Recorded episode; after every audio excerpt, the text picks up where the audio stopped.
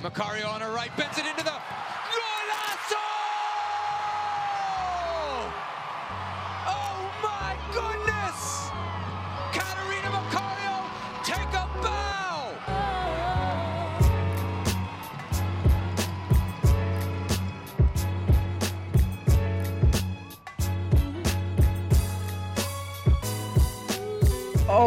my goodness, y'all! Uh, welcome to another episode of Diaspora United. Um, it's actually hilarious because we we're gonna have a whole rundown. A whole lot of things happened. There were a lot of international tournaments. There was the CBA, uh, not CBA. I'm see, I'm tripping already. There was the uh, the announcement of the settlement with the U.S. Women's National Team. There's a lot of news that dropped, but then, but then the U.S. Women's National Team, the new generation, went out there and went wild against Iceland. So we said we just got to put on the mics and go crazy. Courtney, go crazy. It's time for the vibes. Literally, Cat put look. Cat. I would like to say we've been saying it for a while. Andre, if you remember, I actually think Facts. our second episode in the existence of this podcast was just being really hype about Cat. like like we were just really, really Yeah. excited. Um, so we have literally been saying it for a while. I do like saying that. Uh for all the haters out there who just don't believe it. Um honestly, like that first goal, banger. Second goal, chip and dip golazo. Oh my A God. chip and dip golazo. Just also like the part of the broadcast where they're like, "Did she mean to do it?" I was like, "Are you kidding me? She one million percent meant to do it. What Of type of foolish question is that?" Uh, You know what's wild about that second goal is I saw and I could I could kind of tell when uh, I think it was Pugh played the pass through the middle and Kat was upset that she wasn't there. She knew she should have been there to be able to get like a first time shot. So she just tracked the ball wide. And I was thinking, okay, she took it too wide to just like get it like a revenge shot. Cause you see that a lot when players do something and they weren't where they're supposed to be. So as soon as they get the ball, they just smash it, whether it's, it's like right up against a player uh, a, a defender or something. They just got to unleash some frustration, so they just hit the ball hoping for something to happen. And then it rolled so wide, and I was like, all right, well, she's not going to be able to do that. And then she just chips the ball, and I was like, yo, she is not doing this right now. I was like, not after that first goal that she scored. Like, Cat, that's enough. Mm. She was like, no, it is not enough. I'm going to do this right now. the absolute audacity of Catarina Macario. Just Oh, the audacity. Like also that first goal, it was so funny because I feel like so the se- the sequence like right or almost right before that, or Kat was coming down what the the right wing. Yeah, right. The right side of the field. The field closer to the cameras. You understand. She was coming back and she won the ball defensively, and it was so funny because I remember like Kristie Mewis was asking for the ball. She's probably like five, um, probably like five yards in front of her, but there were like four uh Icelandic players around her. And so Kat instead like kind of like chipped the ball over Kristie and it because there was like I think it might have been maybe Emily Fox um on running to like running on the other side of the field and I remember twe- like and I was about to tweet and I was like I'll just save this for another moment and I was like wow Kat's vision I was like the obligatory tweet about her vision and then I just decided to send it off. And then literally seven seconds later, all of a sudden she's at that corner of the right on top of the 18, ball out of her feet or um ball at her feet, one touch, hits it right, kisses the inside of the post, and it's over. Just That was outrageous. Just outrageous. And she started the whole thing too. Like it's just uh, this is the thing. Like we, we, we I'm a yes, we're gonna take a bit of a victory lap on this, right? Because we've been trying to tell people, and it's not it's not just Cat, but I want to talk about Cat a lot for this match because I'm so happy for her. Like she has been. This is what she's wanted. If you listen to interviews and listen to her talk and her changing, you know the the citizenship from Brazil to the U.S. She wanted to star for the U.S. Women's National Team. She's been wanting to. She's already was already good enough straight out of college to step right into the starting lineup at Lyon. Has been killing it for Lyon, and you're just like we know she is so good. It's only a matter of time before she does this in a U.S. Women's National Team shirt. But then, like you said, there have been a lot of haters. Oh, I just don't see it yet. Or she something happens when she's with the team, or maybe you know she's around too many other players who are just as talented as she is, and she doesn't stand out or whatever. Like all that stuff I heard in my mentions in real life, and I was like, no, no, no, I'm telling you, this player is something that we ain't ever had before. And she showed that tonight. And I'm so happy for her because it was an outrageous performance. What she did, like I saw, I was, I was um, just responding to a tweet from Kim McCauley, who said this wasn't even a bad performance from Iceland. It's just that the U.S. Women's National Team is outrageous, just did this outrageous performance. And that was the promise of all these young players, just how talented they were. You know that at any time, any one of them can pop off and do some outrageous stuff to win a game. And what we've been really, really waiting for, particularly in this tournament, is all some of them to pop off all at the same time. And that's exactly what we got. Yeah, she and you know the crazy thing is, so you know when this game was happening, and I was like, Cat is just honestly, Cat is being Cat. Like if you watch Lyon, like you see her quality. Um, and I feel like also, you know, if I'm being my most honest self, I feel like part of the reason that it probably doesn't come across, um, let's say it's naturally on the U.S. women's national team is sometimes there are deeply foolish other factors at play. Um, like, uh, you know, a lot of people are tweeting about it. I know I tweeted the wrong number about it, but also thinking back to the Olympics, she only got seven minutes. That's like there are so many beginning of my village and my or yeah. my villain origin stories, and Cat getting seven minutes at the Olympics is definitely one of them, along with whole of other things. But I also feel like at like you know thinking about this new generation kind of coming through um it was so funny julie foudy said something about the new generation and i was like it's because they're gen zers. Like they just they're they're different just fundamentally.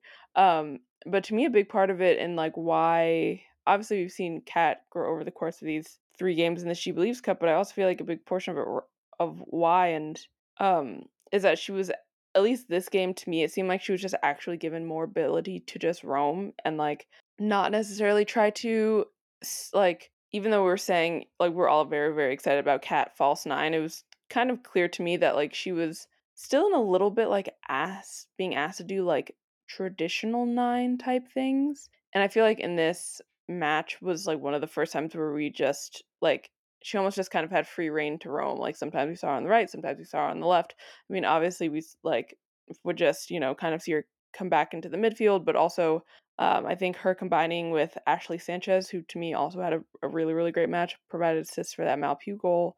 Um, it's just kind of this new generation that I think just kind of uh, for the most part operates kind of differently, and I think part of that really does come from like the fact that to me so many of these players aren't asked to be in traditional roles if that makes sense like we don't have like for example we don't really have any more like alex morgan type players if you think about like forwards right? Like to me that kind of that age of number nine is if it's not gone it's either really changing like even when you think about you know and uh from these past few matches like ashley hatch and how not only did was she playing in these matches but also you know how she kind of functions um with the spirit like there's just no more traditional like just you know kind of number nine big target striker at least in the international game i feel like right now um and so yeah to me cat absolutely outrageous all over the place like her not only like her vision her touches her quality on the ball like i don't know one thing in the back of my head that kind of makes me sad is i'm so so happy for cat but i also just wish that Crystal Dunn was allowed to have this role. Yeah, no, that's a that's a good point. That's a very very good point because we can see like that that level of attacking talent. We had it. We just had it at left back for so long, um, and it was frustrating to to watch that happen, especially as we played in that static four three three. I think the point you mentioned, uh, you touched on as far as the players and how they're playing, how they move around a lot. That's what we need. That's more modern. That's how you really confuse defenses, especially so many you know, um, so so many organized defenses, and especially with with pressing and counter pressing being in everybody's squad, you need to be able to make sure that players can do a job wherever they are on the pitch, and you can't just be so predictable that you're always in the same place doing the same thing. So I want to, so like tactically. I'm happy. I have been a little frustrated, if I'm honest, with some of Vlatko's, you know, especially early in the tournament. I thought that some of the stuff came from Vlatko not really allowing the players to do too much. I think maybe they were, I don't know if they were thinking too much, or I don't know if, you know, he was kind of overloading them with information or wanted them to stay in a certain set in order to work on specific passing angles. But like you also have to play to your opponent. And and a lot of times what was happening with the opponents is they were just they they had us figured out. Like Czech Republic defended so well. And there were a couple times when we got loose and we got we were able to get by, get through the line and get some shots, but it wasn't as many as you would, would have wanted. And I think part of that was because, of course, the players weren't together all that often, uh, hadn't been together, and and also I think the tactics of the match weren't quite set up for this is what we need to do to break down the Czech Republic. It was this is what I want to see on the pitch, no matter who you're playing. Like these are the t- this is the type of way I want us to play, and I think they kind of got stuck a little bit. But the the overall, like the big thing, while I'm super happy about this, the thing that I'm really really happy about what this game, this particular the Iceland game, the game tonight, what I'm really really happy about it, and why I'm I'm so excited about it is because not only was this the promise, but finally, like this is it's a quick turnaround right? We talked about this all summer, like the leading up into the the Olympics. That's when the transition should have been happening. Like it mm-hmm. it happened way late, and they have they don't have much time to get it right. And so people were were upset about that nil nil, you know, match versus the Czech Republic, even though that is a difficult team to break down and beat. We know that they drew with the Netherlands, you know, twice. So it wasn't just a fluke result. That team can defend and play well when they need to. And it, you it was frustrating because it was like it's not really all the players' fault. Like, yeah, you want to see some sharper finishing. Yeah, you want to see some, you know, some better one-on-one play. You want to see them making better decisions in the final third. But also, it's like these players are out there playing at at this playing when they should have been out there maybe a lot sooner, like playing together for the first time. And they should that shouldn't have been the first time they were out there. They had plenty of opportunity to start to transition the squad but they tried to ride the majority of that 2019 World Cup winning squad even in a delayed, a year delayed Olympics, and it didn't go well. And it also truncated the timeline to be able to put together the new generation. So, like, all of it has kind of been, and of course, the players are the one that feel that pressure, that get that pressure on their shoulders. Like, now go out there and perform when we haven't adequately put you up to speed in the system. Tonight, they did it though. Right, and actually, I want to do I do want to touch on uh, the Czech Republic because you know we've watched. I know we're gonna hit on other international you know games going on, but to me, if I'm being my most honest self, and like to to be fair, this is like a tiny bit of a caveat that like you know I wasn't necessarily watching every international match, uh, this you know this past window, but to me, the Czech Republic had honestly probably had the most or like let's say top three uh, most organized defense that I'd seen during this entire international break. Like, I mean, at times, like, I mean, the US weren't necessarily put under pressure a whole bunch, but even just thinking about, you know, like other teams in Europe, at one point I was like, sometimes this is just like loki vibey. like, what is going on here? Like, there's uh not really a ton of defensive shape or and or structure. Um, but yeah, like the Czech Republic were very, very organized defensively, and I think for that match in particular, it was kind of a combination of things of a these players not playing together, which like definitely should have happened earlier. I mean, what the U.S. plays like every every international break, like I um, not to pop over to France for a second, but uh, Vivianne Miedema got her I think 106 cap for the Netherlands, and she's now in the top 10 of all time uh, on the women's side for capped players for the Netherlands. Meanwhile, like I think what was it? Kelly O'Hara got her 150th either tonight or the match beforehand, and she's like the 24th U.S. player with 150 or more caps. Like these these players are quite simply playing all the time. To me, there is absolutely no reason why we haven't like obviously not including the pandemic, but you can I mean you can honestly probably even see a little bit of the seats beforehand um of not seeing this kind of young and new generation of players coming together uh, in ways that like you know we haven't seen before, especially going into the Olympics.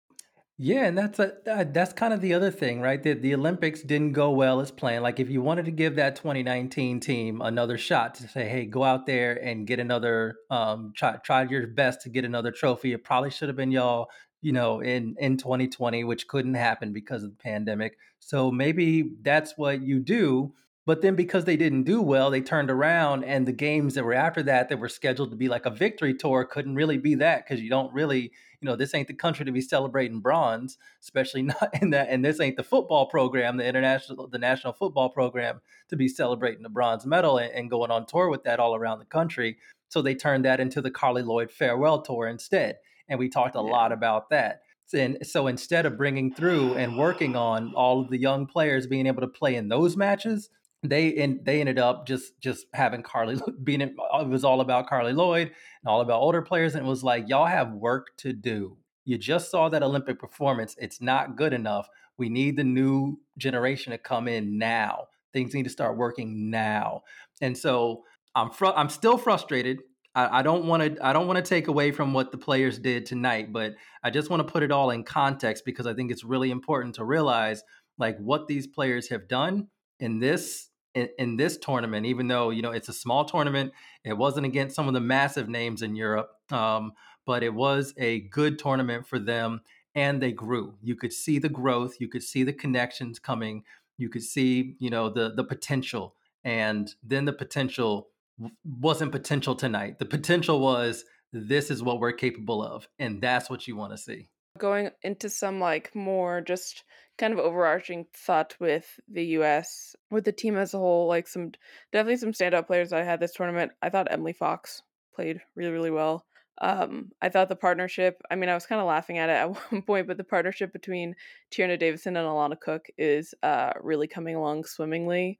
Um, like at some point, I would just kind of see them move, and I was like, you guys literally like either kind of similar body shape wise, which I didn't catch really until this tournament. But sometimes the way they were both moving, I was like, wow, y'all just got like y'all kind of got like twin connection, like same brain. Like I know y'all aren't twins, but um yeah, but I thought their partnership was coming it is going on re- going along really well. I'm deeply angry that Vlatko did not put Becky at the 9. Just truly how dare you? Tr- yeah. How dare you? We saw Millie Bright today score as a center forward. You're telling me you cannot let Becky Sauerbrunn We're going to talk about that later. Forward? We are because it was hilarious. But like, first of all, truly, how dare you? Um, but yeah, I thought uh, Emily, yeah, Emily Fox has a really bright tournament. Honestly, I thought like the kind of the weird thing about this thing is to me this entire tournament with the U.S. Women's National Team is was like everyone had like kind of good individual performances, but like not good team performances. Like, do you know what I mean? Like to me, it was never well Yeah. eh, with the with the caveat of maybe like two to two really like two players um that sometimes we were just like this is calamitous um like to me it wasn't like oh this one person is like really off the mark or their touches are really bad or they're not getting in good space or anything it was just like it was it was just like the system at first was not working like, do you do you know what I no, mean? No, I I completely agree. I think that it take yeah, absolutely, and that's why I I do think it just it takes time. You know that that's kind of the thing about it is it, it's frustrating to see because it does take time, and they didn't really give it the time that it deserved. They just kind of were like, "All right, we need y'all now." Finally, like they held on to it as long as they possibly could, and thankfully, the team is so talented. The young kids are so talented that it worked. But yeah, there was a lot that that seemed like it needed to get up to speed real quick because it wasn't quite there yet. Um, you mentioned a lot of the performances out there, and they There were were there great. were a few there were a Cat few that were calamitous. correct, and I want to talk them. about one specifically. No, we Oh are going to no. talk about one Oh specifically no. because Okay. I I need to understand why Vlatko is making the decisions at right back, particularly after he made a different one and it paid off very well. Sofia Huerta is the right back for this team.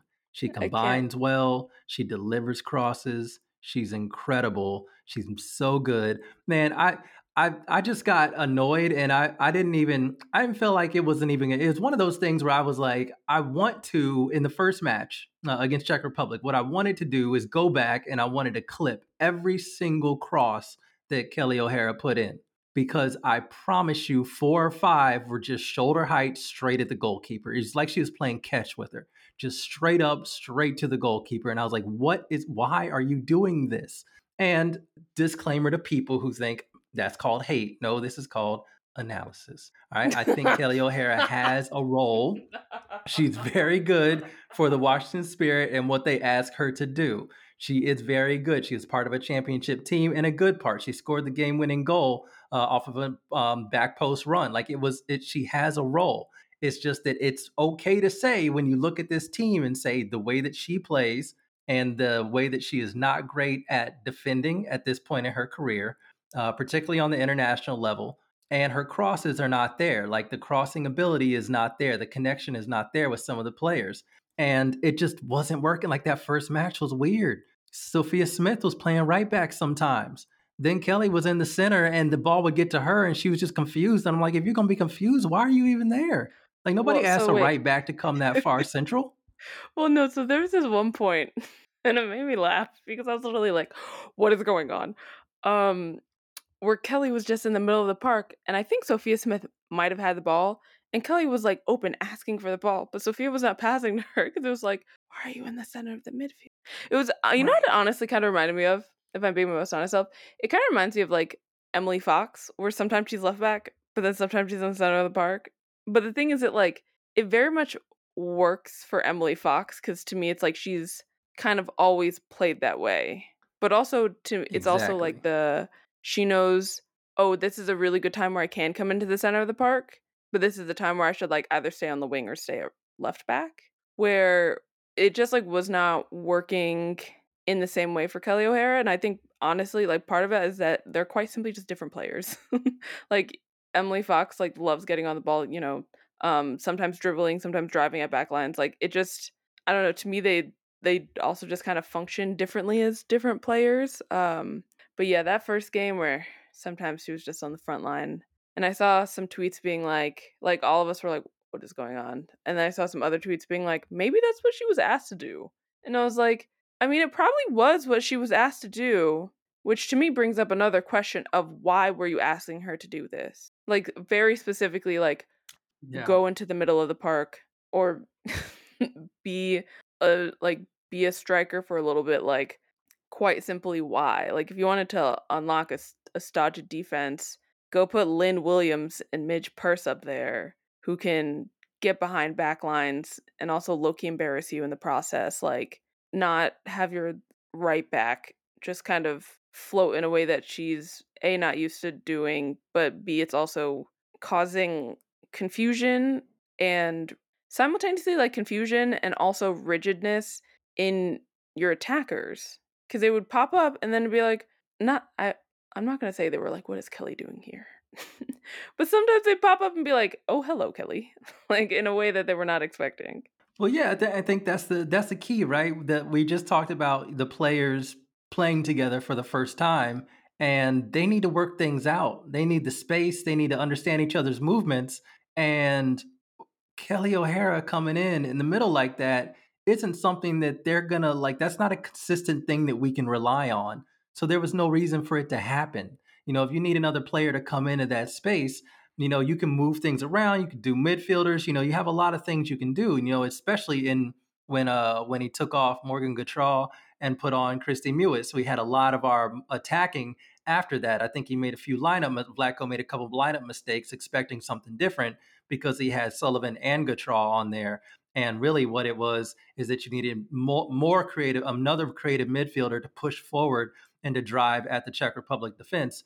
But Gautrat wasn't going to do that, and Sullivan was playing a six, and she wasn't going to do much of that either. You need to stay back and make sure that you're blocking off counterattacks as well. So it was a it was a combination of lineup things. But yeah, I mean the thing the thing with it was just so weird is that like there are right backs, there are fullbacks who can do this, you know, who can go central and they know what they're doing. They're smart. They can combine with attack. You know, we'll talk about Canada later, but Ashley Lawrence has been incredible this international break. She had one uh, year, multiple runs where she would come come inside and and uh, and dribble and, and be able to lay off perfect passes to start attacks. She is so so good at doing that. So certain fullbacks can do that, but you can't just have any fullback do that. Like we're talking about Ashley Lawrence, Hanna Glas, who's very good at that. Uh, you, you, got Ellie Carpenter, who can do that very well. Like I, Kelly O'Hara is not Sofia in that class. Emily Huerta Fox, who can do that. Sofia like, Huerta, but Huerta team. even sometimes doesn't even come that central. She likes to stay wide and deliver. Like you know, it's it. I'd be more comfortable with her doing that. But it's just like it's, it was just weird. It was just weird, and I really want people to understand like if you're if you're looking at the game objectively and you see how Emily Fox is playing, you can understand that like yes, she is very good. But there's service, there's a way to combine with your forwards that doesn't require you getting in their way. And then you look at the way Sofia Huerta played when she was in it right back, the assist that she delivered, you know, the the service that she was putting in before and after uh, the Ashley Hatch goal, and you're just like, that's it. That's what we want. And then we didn't see it again. And I don't understand it. Yeah, and it's like so part of it I kind of I mean, at least after two press conferences, I know there's a press conference going on right now. Um, you know, of a lot of the players are on minutes restrictions, like the and a few it seems like also a few of them picked up a few knocks, which is a little bit concerning to me. Like uh there were um post press conference they said that Trinity Rodman picked up a little bit of um picked up a little bit of an ankle injury and so they're just like letting her rehab it before the NWSL season. But yeah, yeah. like I, yeah, I don't know. This tournament was kind of weird to me in that it was like we were seeing good pieces and at times like they were fitting well in the puzzle, but then at other times they weren't. And also like look, y'all know I love my who's, but why are you putting Emily Sonnett at right back? or as a defensive midfielder. Like she another player again who like is a quality player. Like she was on a championship winning team. I thought her um like her run through the championship, but like her partnership with Sam Staab for that entire run that the Spirit made throughout the like through the championship was really good. Like they were very very solid. like honestly very very solid. It's probably like probably diminishing it at times, but like they were great center back pairing. Why do you keep putting her at right back or at defensive midfielder when it is clear that is not her position? Like, yeah, there are some players where you can kind of, you know, move that around. Like, for example, thinking a little bit like Leah Williamson did great at the, uh, like kind of great at that six, eight kind of role. But, like, what? It's almost like, why do you keep putting her in positions to fail because i like i see that and i'm like she doesn't look comfortable in this position and not even in a way of like oh i was playing at a completely different position like for example when you have a player like crystal dunn or even midge at times when they would like you know their first 15 minutes going from playing as an attacking player wide forward to back to your outside back like yeah it's going to take them a little bit to adjust but then they adjust. It's like you keep putting her in these positions she never adjusts and then at times like it ends up being defensive um like frailties. Like i definitely thought it was actually during that czech republic game she definitely had a huge handball in the box that was not called that should have been a penalty that like 100% should have been a penalty but it was like you were putting her in the position where she's not used to being there she's using she's used to being at the center of the park as a center back like why do you keep putting her at outside back. Or, I mean, today she was kind of defensive midfielder. At that point, it was kind of vibes, and I was just like really wanting him to put Becky up top. But like, just, it just doesn't make sense to me. You know, the the Sonnett thing is one of those things that just really like it's because it's like don't overthink it, right? We people have been trying to figure trying to solve the Emily Sonnett puzzle for a while. She has played multiple positions and people look at her and her aggressiveness and she can be pretty saucy on the ball. And she's even gone like to Sweden and been an incredible attacking player, you know, moving up on the wing, you know, bombing forward as a as a full as a really attacking outside back. And you see her like doing nutmegs in the box and stuff, and you're thinking, you know what?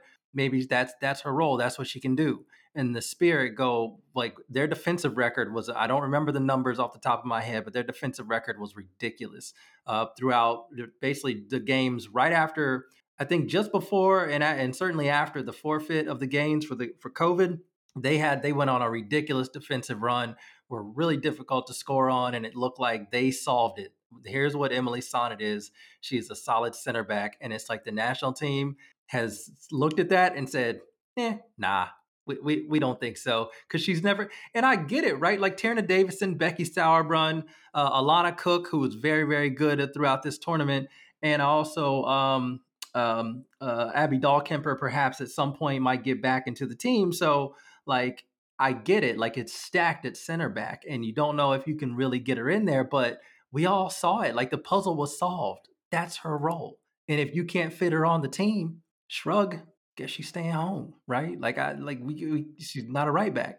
Uh, to answer your question, actually, on that run, post two forfeits, they only let in four goals through the championship game. Yeah, like see, four. that, it was it was unreal. it was absolutely unreal.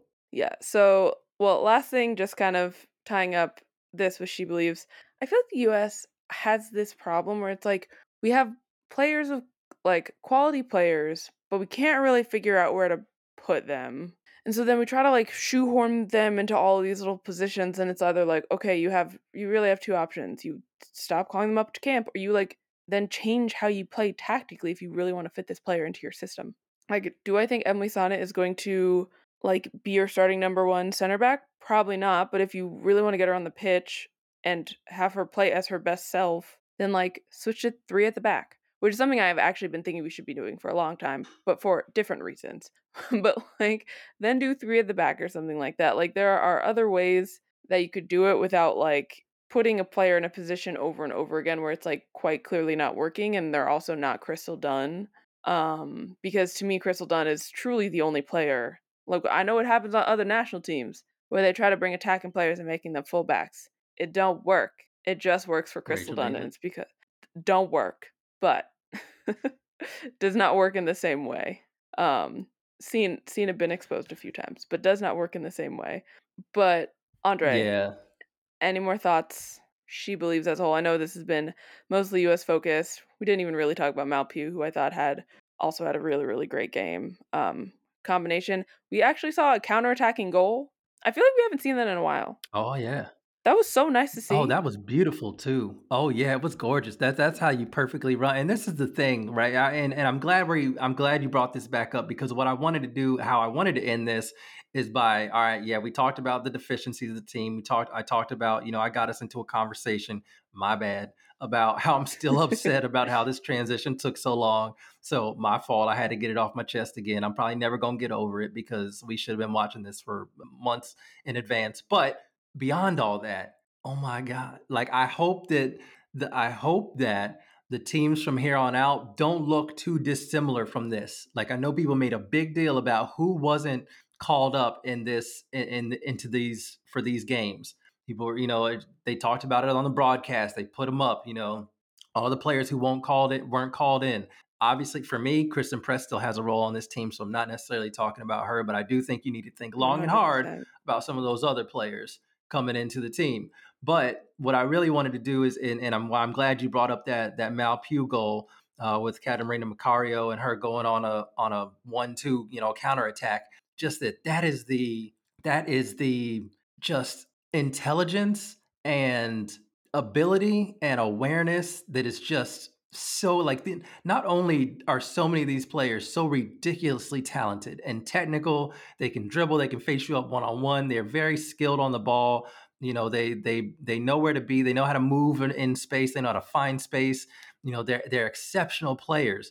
But the one thing that really gets you is that they also are so so like they can just like they can read a read a situation developing and destroy it. Like they put those two center backs in the worst possible position because as soon as Cat turns over the ball and gains possession, she drags one wide, and then Mal Pugh runs wide, and now there's a whole lot of space, and they're just passing the ball between each other, and there's nothing the other center backs can do because not only have they have they completely tore them like separated them apart, they're also incredibly quick and very good on the ball and very good at, at putting their passes exactly as where they need to be. And so to me, that was such a beautiful, like, there it is move. Like, there we go. Just like the Ashley Sanchez assist for Mal Pugh's first goal. Gorgeous, just gorgeous stuff. Just the timing, and people were like, oh, it's offside. I'm like, yo, listen, we had the best goal we ever scored against the, the one against Mexico was called off on offside when it shouldn't have been Uh, consider this just consider us even, right? Okay, because that was a beautiful pass and it deserved to have a goal and to be canonized in video and gift form. So, like, I'm just really, really still excited about how this team looked in this game and the potential showed, and it's so there. And I go back again because I want to cap this with Catarina Macario. Truly 100%. And also, and this is a one thing that I've kind of noticed because I've, I've been thinking a lot about the goals that the US has been scoring, even kind of going back to like 2019 World Cup. And to me, I and like obviously someone correct me if I'm wrong, but I have not seen really a counterattacking goal like that by the US. Honestly, really in recent memory, where it's just like two players run like as you said, running at center backs, pulling them wide, getting them out of the position, quick one two touch. Truly, like that entire position, Cat gains possession and it's what three passes and balls in the back of the net. Like that's something I haven't seen in on in a very very long time. But it's also something where like under and it's actually good that you mentioned that the that really beautiful masterpiece goal that was called off. I don't actually think it was offside. I think it's because I think post game they said it's because Chesky blew her whistle too early. It was Oh human error. It was absolute weirdness. foolishness. Yeah, uh, um, but to me, that's also like thinking about okay, if, if that type of goal is Vlatko ball, right, where it's like build up, move, like moving quickly, all of these things. To me, this goal, while it's not necessarily, let's say, like the complete opposite, like it kind of is pretty opposite. You have two players, quick on the transition, no build up play, three passes, boom, boom, boom, goal. Which to me was not only really exciting to see in terms of like kind of the maturation of the style of the way this team plays and also being able to hit and this is i think was also if we think kind of back to the olympics and part of that was personnel of being able to hit teams in different ways like being able to really like to have players who are really good at hitting teams on the counter is going to be really really important going forward. And like and also we have a plethora of players who can do it. Like we have like we saw cat mal but also think about the players who are coming off the bench tonight midge lynn like these are i mean truly the list goes on like press can do it like the list goes on and on and on of being able to hit that specific like you know two three on two two on one like just very short amount of players in the mix quickly hitting off the counter brilliant counter-attacking football which i saw that and i was like whoa this is this isn't something i haven't seen for a while and so i just like it's a thing that i want us to keep and by us i mean Like, if the situation calls for it, like, let the players do it. Because I also feel like so many times during the Olympics, there were so many moments, like, even thinking back to what those six disallowed goals, some of them offside, some of them were just like disallowed. But, like, I feel like at times it was that we were trying to make perfect goals where it was like, oh, I need to, you know, even though I have space in front of me, I need to turn around and pass the ball back or recycle or do all of these different things because I need to come up with this like really perfect goal where it's like we're getting behind the defensive line and we're tiki taka and all of these things when it's like sometimes you can just have two players who are smart and quick running at the back line on the counter or sorry like yeah on the counter and just scoring simple goals. But we're moving on from SheBelieves.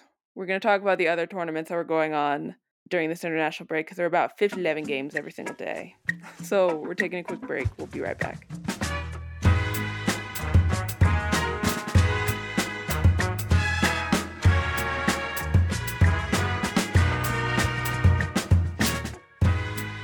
So yes and we're back after a pretty lengthy discussion on the us women's national team. There were a lot to break down look it's the bread and butter of this podcast you can't say that you don't you guys don't like coming here to hear us talk about the us women's national team but um, there are also a whole bunch of other tournaments going on. We saw England win the Arnold Cup, which to me, like, that's now gonna be your standout tournament. As long as you guys like keep like keep doing that. That was fun, definitely at times, even though the, the names and the commentary was painful. we saw England win the Arnold Cup. Uh and Andre, let's start there. So the Arnold Cup, if you don't remember, we featured England, Germany, Spain, and 2020 Olympic gold medalist Canada. And we actually saw England win, even though they were tied on points with Spain. The way they won was that they had yes, they had less yellow cards than Spain, which to me was foolish. Just do it on goal differential and then go to other tiebreakers. Why? Why is cautions the number one goal? Why is that the first tiebreaker? Yeah, I that whole thing is weird. They need to they need to change that. But but honestly, before I talk about the play on the pitch, uh, I gotta I gotta I gotta laugh a little bit because we've been having a good a lot of fun about this uh, with this on the on the timeline is just the Arnold Clark Cup is just a funny, like it's funny. And and when it first started, I'm not gonna lie, I was like, yo, I I feel I feel a little inadequate right now. Like I don't know who Arnold Clark is. I thought maybe he was like somebody, some, like England real great. important figure for like women's soccer in England. I was like, yo, I, I need to find out who this dude is. And I and I do some research, right? Because I'm like, I, you know, I feel ignorant about something. I want to I want to figure it out. Like I want to get the knowledge so I'm no longer ignorant. And I find out it's a dude who like sells cars. and, just- and like and like um yeah, it's sponsorship and I love that. But like I ain't used to a sponsor just being a dude. like it was just funny as hell to be like everybody was like England did it for Arnold Clark. like the timeline was just killing me. Like I just couldn't stop making jokes after joke after joke. I, I did find out that he did pass away. Arnold Clark left us. I don't know when, so apologies uh, for him and uh, and, I don't and if that makes respect to the man for no longer be or not respect, but whatever.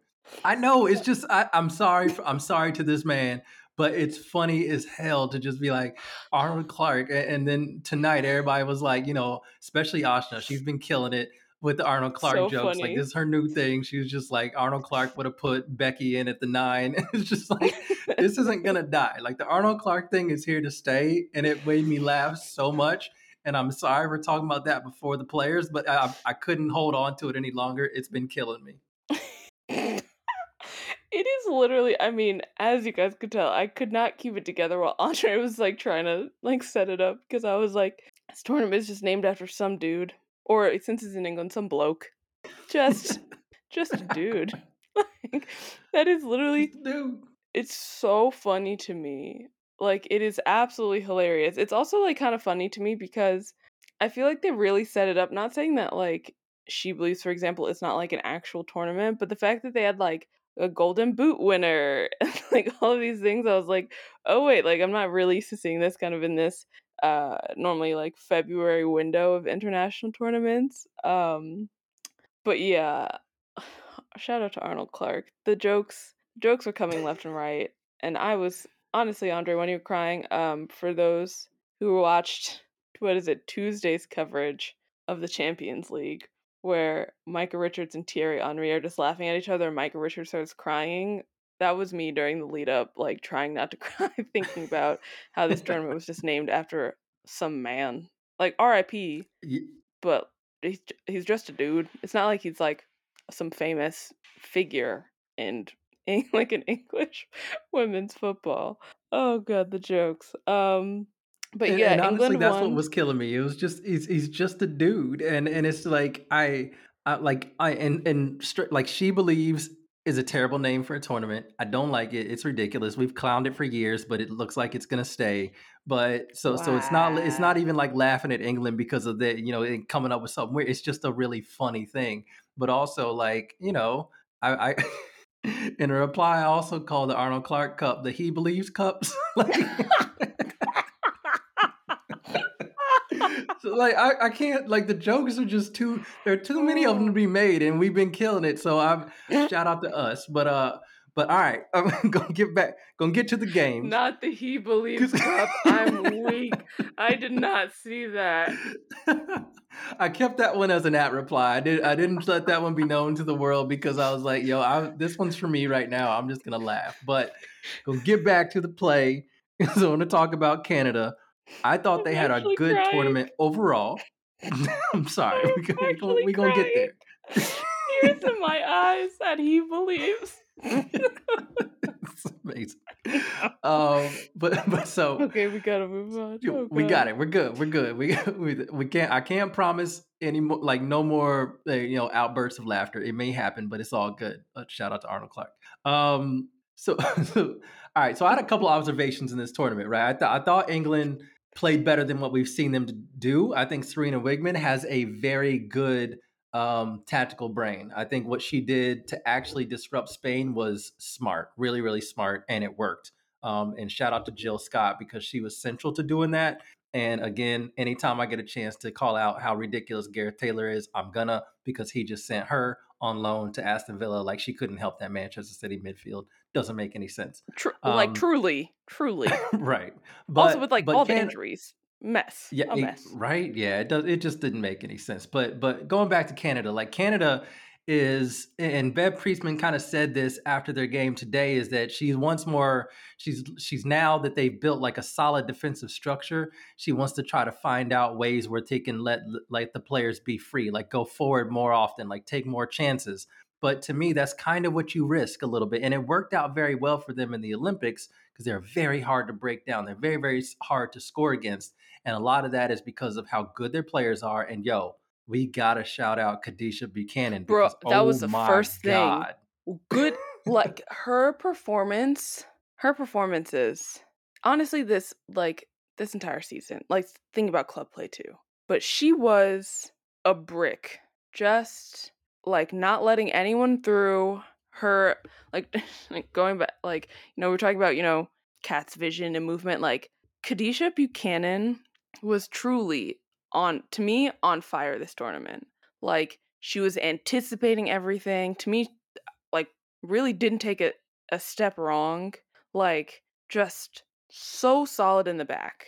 Like just the anchor of that canada defensive solidity is kadeisha buchanan. She was like just like chef's kiss. She almost scored uh in their game against spain and i don't know how she didn't i don't know how jordan huitema did not score but then the replay somehow missing her and her not scoring like just truly just so good Yeah, yeah, it was it, that her performance all tournament was just absolutely unreal. I mean, if you want to know what good defending looks like, it was just her. I mean, the anything that like Canada's good defensively no matter what. So when you get into a good position, you got to make it count.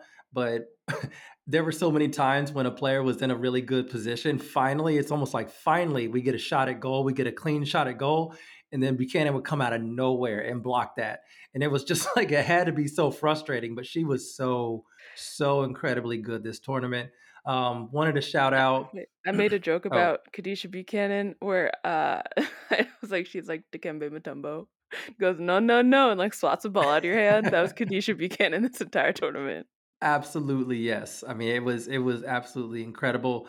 Also, want to shout out Ashley Lawrence because we've talked about it before. Say it again. She's one of the best fullbacks in the world, and she showed it multiple times during this tournament as well. Canada is loaded, absolutely loaded with ridiculous talent all over the pitch too. You know, defense, midfield, and attack. They are very, very strong. And I was, I, I was, I like what they're building, and I like the way they're building it. Personally, I would like to see the attack flow a bit more. You know, we saw a little bit of Nichelle Prince and Deanne Rose on the pitch at the same time, but I don't think that happened enough.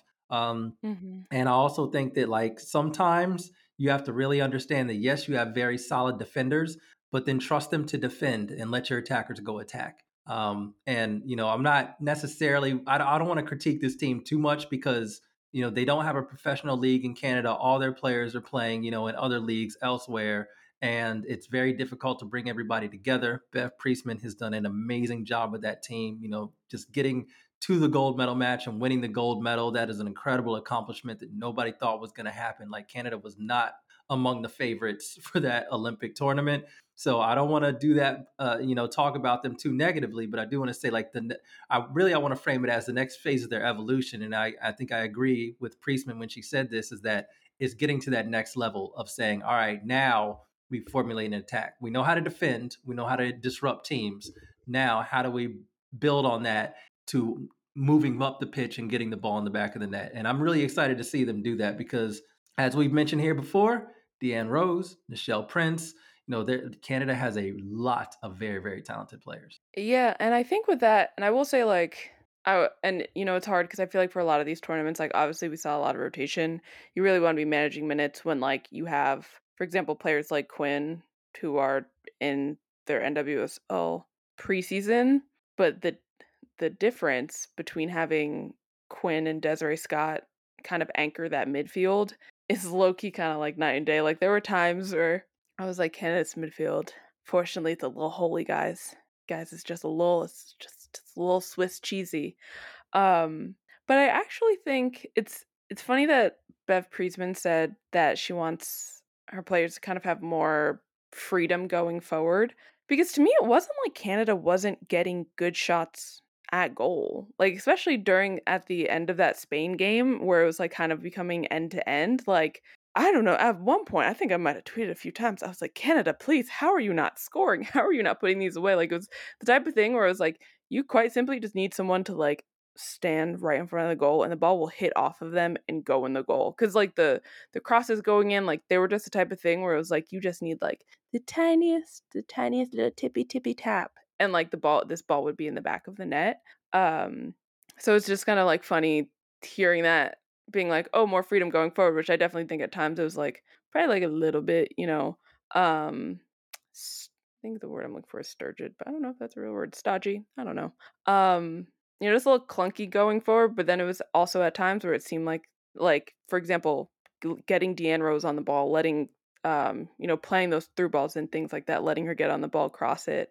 Um, at to me at times I was like, that is this is working really really well, and it's obviously stuff that we've seen a lot. But to me, for Canada, I mean, part of it was that you know we know that Christine Sinclair wasn't there, but like to me, what I'm going to be looking at for Canada really going forward is like who is their next kind of big target forward. I don't want to say necessarily like a number nine, because as I was saying before, like I don't think we're really going to have very traditional number nines anymore. But like, who is that?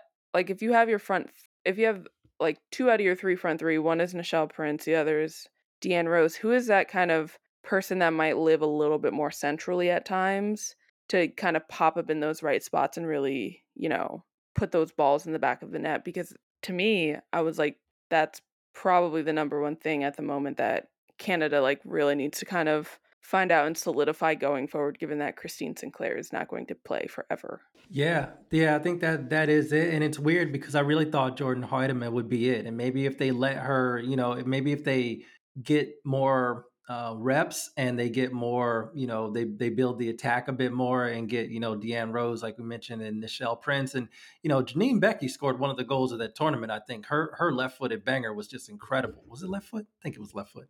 Um, but it was just uh, it was incredible. Yeah. But yeah. Yeah, so so I think they they have a lot of talent in attack. It's just a matter of getting it together. And I actually think you know, like you mentioned, there there aren't really tradi- so too many traditional nines, and that's really just the way the game is played. But I think Huitema is is probably as close as they're gonna get, and it's a really good option. And it's and they got to figure out how to how to get her scoring goals the way that she does for club because she's a very very good player. And I think she solves a lot of those problems. Like you said, Christine Sinclair won't play forever, would be great if she could because she's amazing. But yeah. I think that's that's probably what they need. So I have a question for you though. What did you think about England? I will answer that. But I will say Huitema did hit the post. Like she had a beautiful yeah. diving header. And um I actually can't remember who was in the net, but it was the Gallardo? Maybe. I, yeah, I think it might have been Gallardo. Like kind of crazy, tiny little baby fingertip save, and that like ricochets off uh, the crossbar. Um, and I was like, pain. Um, because also talking about Janine Beckie, beautiful service on that ball, beautiful service.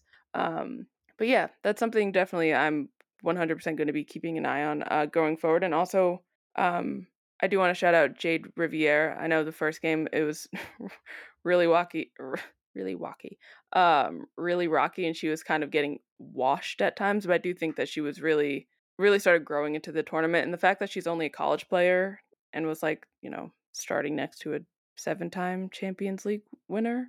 It's like she's got a bright future ahead of her. Like once she gets um like once she really starts growing as a player and you know actually starts playing professionally outside of college. um she has also has a bright future ahead of her as well. Uh, but to answer your question, what did I think about England? I don't know. It's kind of hard to say because I feel like as opposed to if kind of think of the U.S., where it's like no one was really messing up individually, aside from those two players we talked about, but like, and it, they weren't great team performances. I feel like England was having really, really good team performances. Yeah, I thought you know, as I, I gave I gave Wiegman a, a, shout out for what she did um, against Spain. I thought that was very clever, um, and the team executed it very well. Um, that Spain team is is a bit difficult, and we're going to talk about them next because I think they're a very interesting case, uh, particularly with the Barcelona links, and we're going to talk about why people and particularly announcers need to stop calling them Barcelona because we just saw that what that looked like. That ain't it. Um, but also, the to brightest keep- player doesn't even play for Barcelona. The brightest player of the Right. tournament didn't, didn't even play for Barcelona. Facts, and they weren't even going to call her up, but we're going to get there. We're going to get there.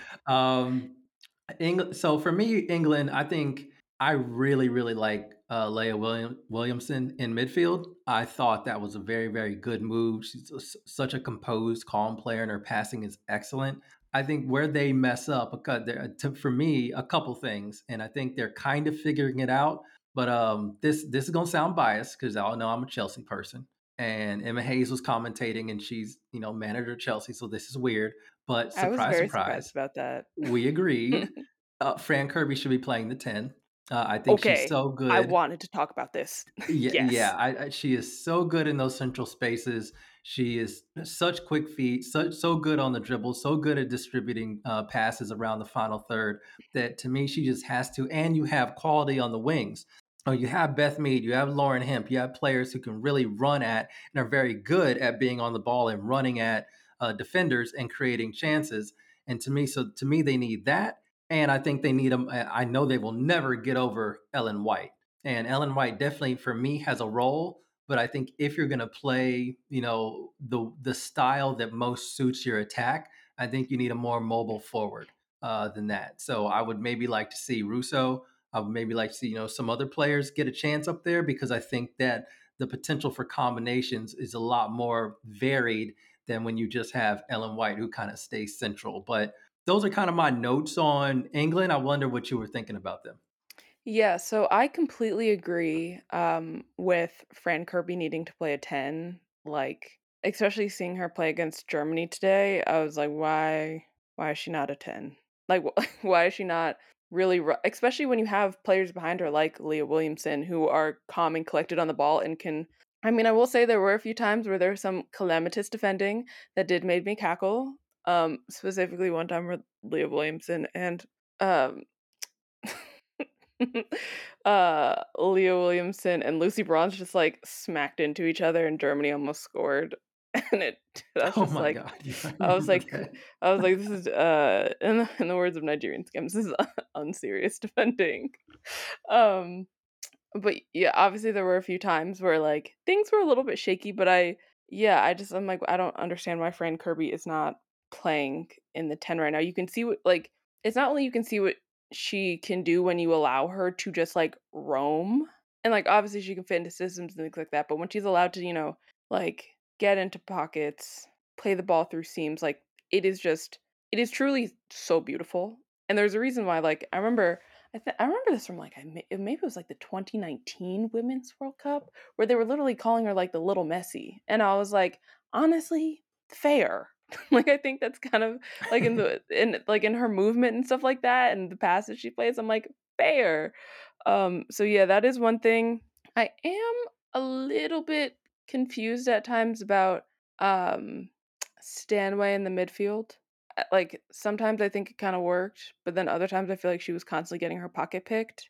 Um, and there just like wasn't necessarily a ton of defensive stability. And I think the only other thing that was like a little bit stand outy to me is what England will do when they're kind of hit with its like kind of a speedy winger or like someone who's like kind of speedy or tricky and can like kind of get around you in your back line because I do think and I mean to me this was pretty evident during really the entire Arnold Cup was just and obviously this will come with these players playing together more but I just thought kind of in general I was like defensive shape where is it where is it at times vibes just vibes in the uh kind of on the back line not saying those players aren't good but there was just like so little defensive shape Yeah, I agree. Um, I think they're that that's kind of going to be England's weakness, and they're going to have to really counter that with a lot of control of games, and sometimes they're not always able to do that.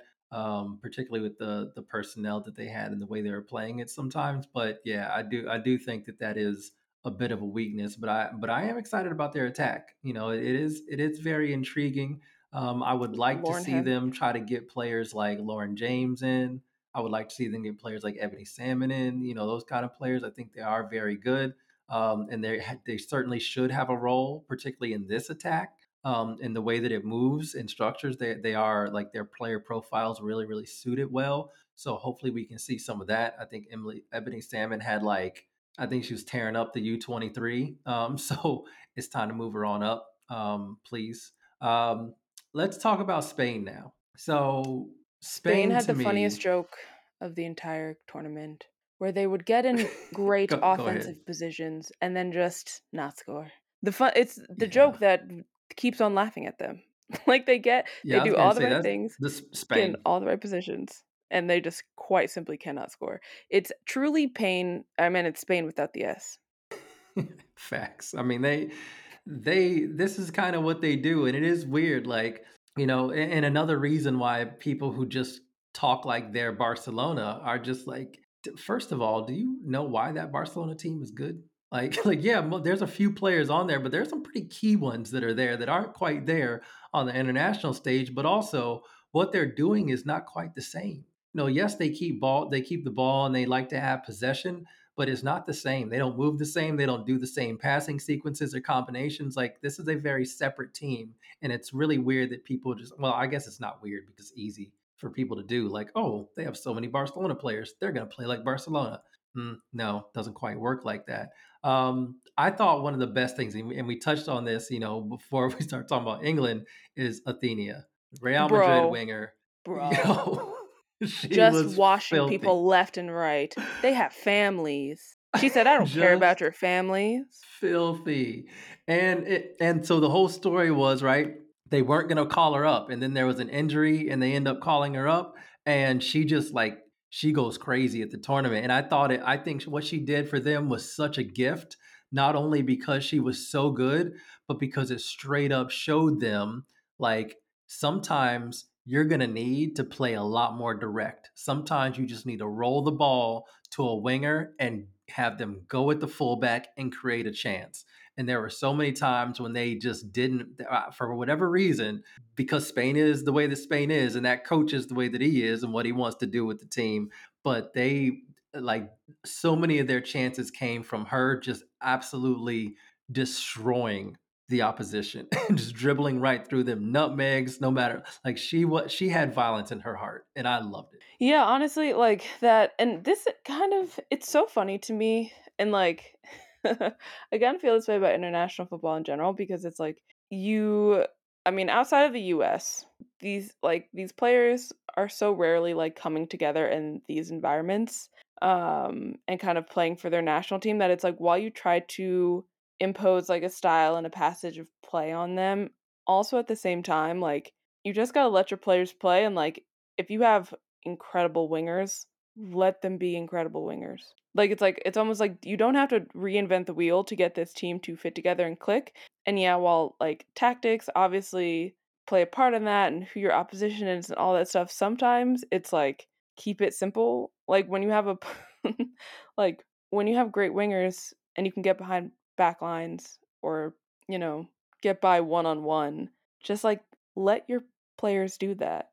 Yeah, yeah, completely agree. So we want to move on to to to the tournament in France in just a second, but we cannot leave the Arnold Clark slash SheBelieves Cup uh, before, before we talk about the Golden Boot winners.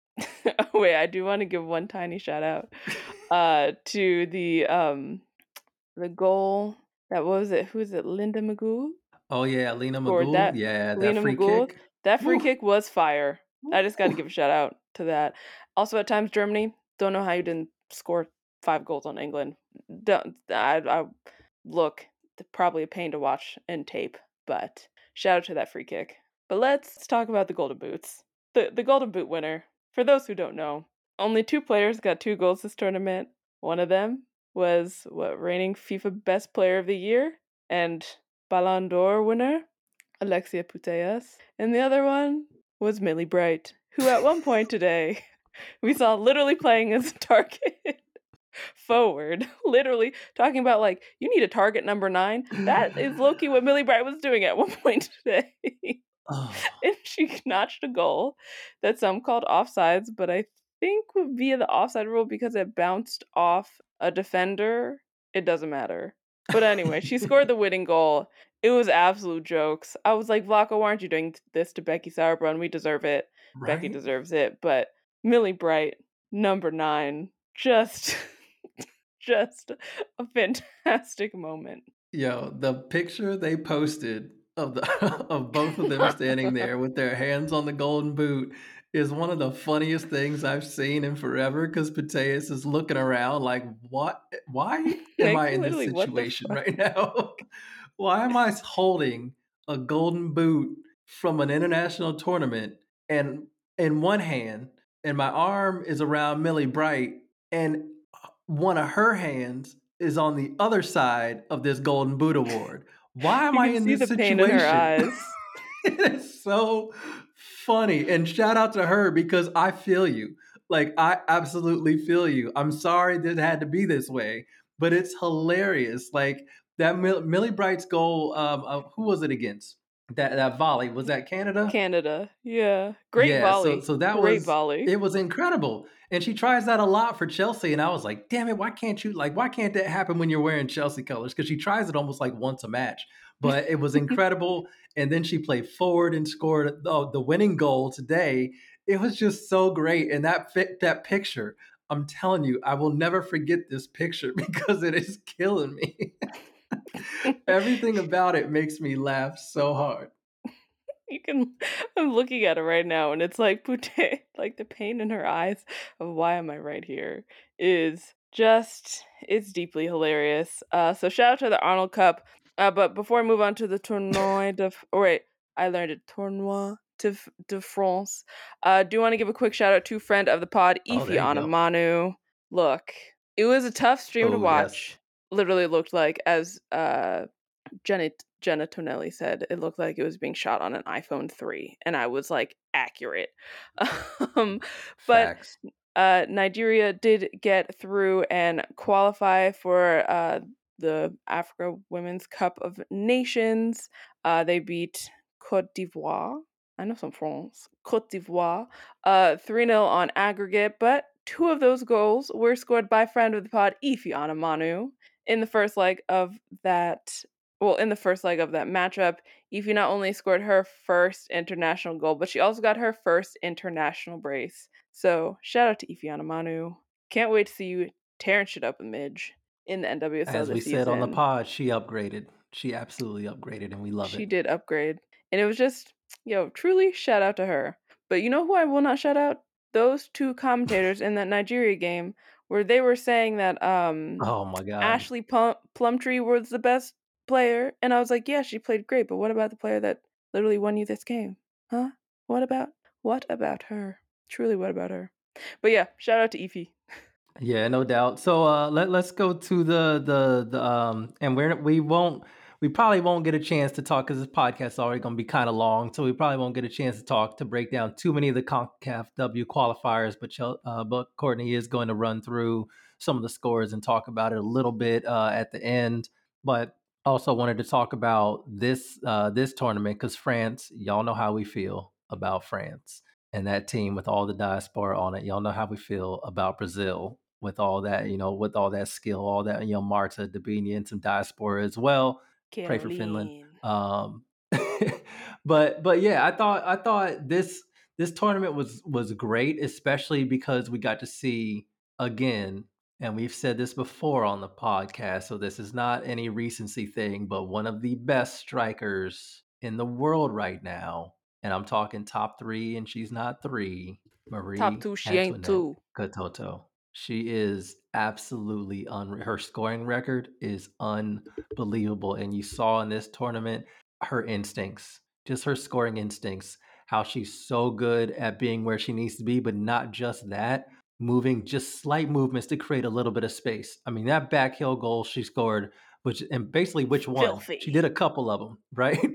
But she's just out, just unreal. Just unreal at being able to get the right touch at the right moment, the right, the perfect placement, creating just the, the amount of space she needs to get it off. Like it is, she's unreal. She, some of those finishes are just absolutely crazy, and she does it like it's nothing. Yeah. She has been absolutely spectacular. If you don't watch PSG games, go tune in. Like, she's the the number one leading scorer, and she literally has a six point or sorry, a six goal gap uh, as current uh, in the race for the Golden Boot for D1 Arkema. She's I just want to like roll off some stats because it's not only that we like not only is the eye test so clear that she is such a spectacular player, but I do want to run down some of her stats from D1 Arkema this season. She's not only leading the race for the Golden Boot with 15 goals. Andre, you want to know who's number two? Who? Kat. Kat has nine goals in D1 Arkema. Just throwing that in there. Figured. uh, she has nine goals. Um, as well, uh, Katoto is leading the line also for goals and assists. She has 19 goals and assists, which means 15 goals plus four assists. The number two for that also, shout out uh, Sandy Baltimore, who has also been playing really, really well. But we just know that Katoto is such a fantastic player. Like the combination of her and Diani, and then at t- and then when Sandy was on the pitch with them, like France could just get a non-evil coach. They could literally just world Oh, oh domination. God. Like that front three. The fact, first of all, another villain villain origin story. Not being brought to the 2019 World Cup, Oh, being yes, left off the roster. about it. Truly, how dare you? But she has just been like not only in such good form, and I actually want to might uh save it for maybe some tweets tomorrow of seeing like seeing how many go- goals she scored like literally in the um over the past you know calendar year from February of 2021 to February of 2022 she has truly been so spectacular and we all know the reason why she's not getting enough shine. Like we all know why she's not getting en- enough shine and it's literally the reason why this podcast exists because she has been on such has been in such incredible form scoring goals for club and country scoring assisting doing the dang thing and people still aren't talking about her. Yeah, I I mean, just the the scoring record is absolutely unreal. It's absolutely unreal. I mean, just the goal contributions are unreal. But yeah, just her her instincts, how she is as a forward. I mean, if you like good uh, forward, you know, pure goal scoring play, she does it from all over. Like in the box, it doesn't really matter. She's gonna get her ball, get her foot to the ball and score, or her head. Who knows? Like she she scores a bunch of goals and like seriously, and she's still so young. What is she still twenty two? Like it's ridiculous or is she 23 now? Like it like she's still so incredibly young and it is wild to me that she's yeah i well i'll say wild but it's not wild. Yeah she's 23 she turned 23 in november. It's it's like we've talked about this before it's not necessarily wild because we expect this unfortunately but and again like courtney said that's why the podcast exists but still like uh, it it should not be happening with with Katoto because she has been this for multiple years now and when you look at the goal scoring record you look at her stepping up in big games you look at her stepping up on the international stage there's nobody else doing this. Like like Sam Kerr burst on the scene and and was doing like having a goal scoring record a run like this and she became widely known as the best striker in the world you know, Miedema still, she, you know, she can score a bunch of goals against, you know, and this is no shot, and this is no slight to her, but we kind of know like players have strengths and weaknesses. And we know that sometimes she doesn't always show up in some of the bigger games. We know that sometimes, you know, for the international team, it doesn't quite work the same way that it does at Arsenal. We know that, but you have a player like a Toto who's doing it for club and country, and there's no drop off you got to have her in those conversations because she's just been incredible. Oh, and you know what? I also wanted to shout out. Uh, I forgot when I was naming the the teams that were in this uh, tournament. Netherlands. Netherlands was the other team that was in the tournament. And shout out to Beerensteyn. She did have a goal as well. Uh, very very good player. And and facing mm, that Dutch team is weird. It's Going to be interesting to see what Mark Parsons can do with that. Also, uh, just want to give some shout outs. Uh, happy birthday, Marta. Happy belated birthday. Scoring a penalty goal on her birthday. Um, to me, honestly, I know everyone's talking about the Arnold Cup, but to me, this tournament was actually the most fun. Um, just in terms of, you know, like Yeah. complete different mashups of, uh, you know, styles of play, also like where players are playing, um, just like respectively in their club teams around the world. Uh, it was uh, like honestly it was just it was a lot of fun i really enjoyed it i thought brazil uh at times were really really bright obviously they did um you know and i feel like this is probably a little bit of the entire kind of theme maybe of this international break um outside of CONCACAF actually. um where like obviously I think each team could, probably could have been a little bit more clinical in the final uh you know, in the final third scoring more goals and things like that. But, you know, I tweeted it before um and I'll say it again. I'm like so high on Caroline. Like I just think her ceiling is so high and like seeing her play with Debinha is going to be so much fun week in and week out. Um in the NWSL, like I just think she has like not only is it just like look, that Brazil the Brazil France game was just sauce on top of sauce on top of sauce. Players were going for it. Like it honestly was just so so much fun. Um and also we could like literally tweet about everyone because it was just there was just look, black people were everywhere. Having the time of their lives. Um but yeah, to me the the Tournoi de France um was really really fun. Beerensteyn, as you mentioned, has had a really really good performance. Um, she was, uh, like, I don't know, she was just kind of on one.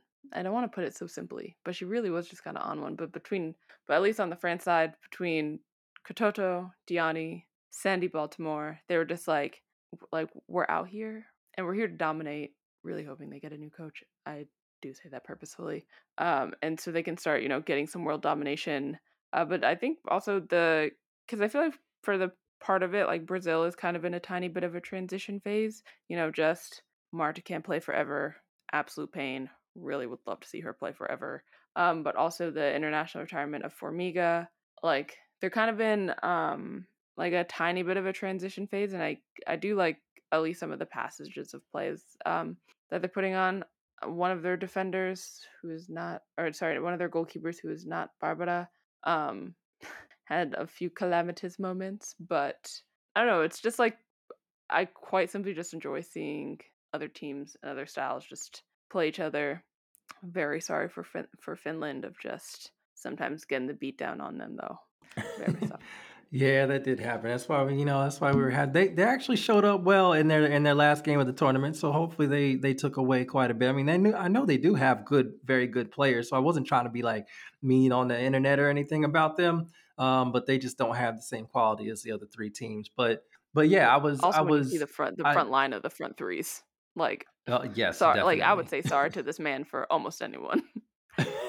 right, uh, but but yeah, I mean, I it's that that Brazil France game was amazing. You know, that are one of those games where it's just fun to watch because it doesn't matter who has the ball. You can always expect something wild to happen. Like or if it doesn't happen you can see what they were about to pull off. And that's one of the like to me that's one of the best things about soccer it's just the anticipation. You know or, or when you see something like a player try something and maybe it doesn't come off but you see the vision as well like to me those those are gifts like that's a thing that you get to interact with where you're like ooh that was nice or ooh that would have been so nice and then you're you're rooting for them the next time they get the ball to do something um, as well so like I just thought that match was one of my favorite matches to watch because I didn't really like I, I have so much love for players on both squads that I was just like, honestly, I want them all to do something dope. And they were trying.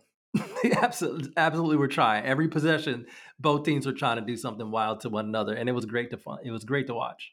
Yeah, definitely a fun time. Also, look, I just love watching France play, and I will say, I think the one thing, the one thing from this uh, tournament, and kind of all three, let's like kind of summarizing the three tournaments that we've talked about is, and this is one thing that I, you know, did want to see kind of going into the international break was like, I want to see how these teams are doing against, um, you know, quite simply just like more quality competition. Like, and I know we're going to hit on it in uh, CONCACAF World Cup qualifiers, but when you are you know, when you're a team like France or the Netherlands or Spain or England and you're playing against federations that like barely, like barely is like a nice way of putting it, um, supporting their women's national teams, like of course you're going to see all of these crazy, insane, lopsided results, like you know, nine nothing, twelve nothing, eleven nothing. Um, so seeing them play against competition, um, that for example, we will probably see them play against during the Euros this upcoming summer was just like really, really fun. And to me, it really, surprisingly, most of the things I thought about these teams going into it, with maybe the exception of England, were kind of solidified of like how I thought maybe each national team program was doing. Um, no one really had like any big shakeup, but I would also say that I think um, we'd seen we'd seen France a few times, especially when playing against big European competition, kind of, you know, falter or just like not necessarily play as well as I think they wanted to and I even though it's, you know, obviously a very it's a it's a small sample size. The like the like when you have a player like Katoto and Diani and Sandy Baltimore and like Cascarino, I mean, you could literally list it on and on and on. Like Cascarino, like they don't even have Majri there. Um, also, shout out to the celebration for. Um, I know this is a small tangent, but shout out to the celebration for Oh Aminata yes. Diallo. Um, we should probably do a update, kind of of what's going on with her um, post the entire world character assassinating her. Um, over us like over the situation with um Hamraoui that even was literally she was cleared of any wrongdoing uh, and yet was character assassinated by all of the white press um but we'll probably revisit that on the next episode but also shout out to that celebration um because it really proves we we the only one we got Oh, and I also wanted to give a shout out into the performance uh, from France, um, and because there are so many players that were just like incredible. Like again, that that France team is ridiculous. But uh, Sakina Karchaoui, she had a great tournament as well. She's she's stepping up as one of the fullbacks to watch too because she did some nasty stuff, uh, dribbling into the box and beating players one v one. So yeah, she actually did something wild that I actually thought it was Cascarino, and I was like, my bad, I got I got it wrong. I'm sorry, I got I got caught it was my bad. I'm gonna put my hand up and say my bad because I just assumed it was Cascarino because I'm used to her being saucy on the wing. But this is Karchaoui just like weaving through three players, and I didn't expect that. Um, but yeah, um, so getting a little long on the podcast, so I do, but we do want to make sure we we um, mention some of the stuff that went down in the Concacaf W qualifier. So Courtney, uh, get the folks caught up before we get out of here. Yeah, just quick update uh, about what's going on in CONCACAF. So, uh, if you watch any of those games, you will see that most of them were very, very lopsided. We saw some 19 0 victories, some 12 0 victories, some 9 0 victories. Um, just really, really lopsided results everywhere. And we're probably going to dig a little bit more into that on the next podcast because we are going long. Um, but just a quick update. So, the fun thing about all of these groups is that they, in terms of like who is leading the group for Group A, groups A through F. Uh, actually, all the groups look the same, where you have two teams um, with six points, one team with three points, and then the bottom two teams out of the groups with zero points. Uh, so, just running through the top two of each group, you have um, Mexico and Puerto Rico leading the way in Group A, Guatemala and Costa Rica leading the way in Group B, Dominican Republic and Jamaica. Shout out to Bunny Shaw. We're definitely going to talk about her more next podcast. Um, leading the way in Group C. In Group D, we all uh, Panama and El Salvador are leading the way. In Group E, Cuba and Haiti are leading the way, and in Group F, we have Guyana and Trinidad being absolutely dominant in that group as well. Um, so yeah, that's just a quick update about what's going on in CONCACAF. Um, CONCACAF World Cup qualifying is on the women's side is a little bit different because right now they're in kind of a group, uh, like kind of group. Uh, well, they are in a group stage, and the top six from each group goes into another set of qualifying where you see the US and Canada going in, and that will happen this summer, specifically starting on July 4th in Monterrey, Mexico. So, very, very excited about that. So we we know the pod's a little long. Apologies, but we got really hype after the U.S. Women's National Team did what they did, after Catarina Macario did what she did. But we're gonna be back with a more standard episode next week. Uh, make sure that we we have the, the typical segments segments and an opportunity to break down some of the more serious stuff that we talk about on this podcast. But until then, we want to make sure y'all know protect trans kids. We're going to link some resources in the show notes. If you can donate, please donate. Um, and we will talk to y'all next week. Thanks for listening to Diaspora United podcast. Please subscribe and rate and review us anywhere you get your podcasts. Follow us on Twitter at Diaspora United Pod. That's Diaspora U T D P O D. And message us if there's anything you want us to talk about in our next podcast. See you next time.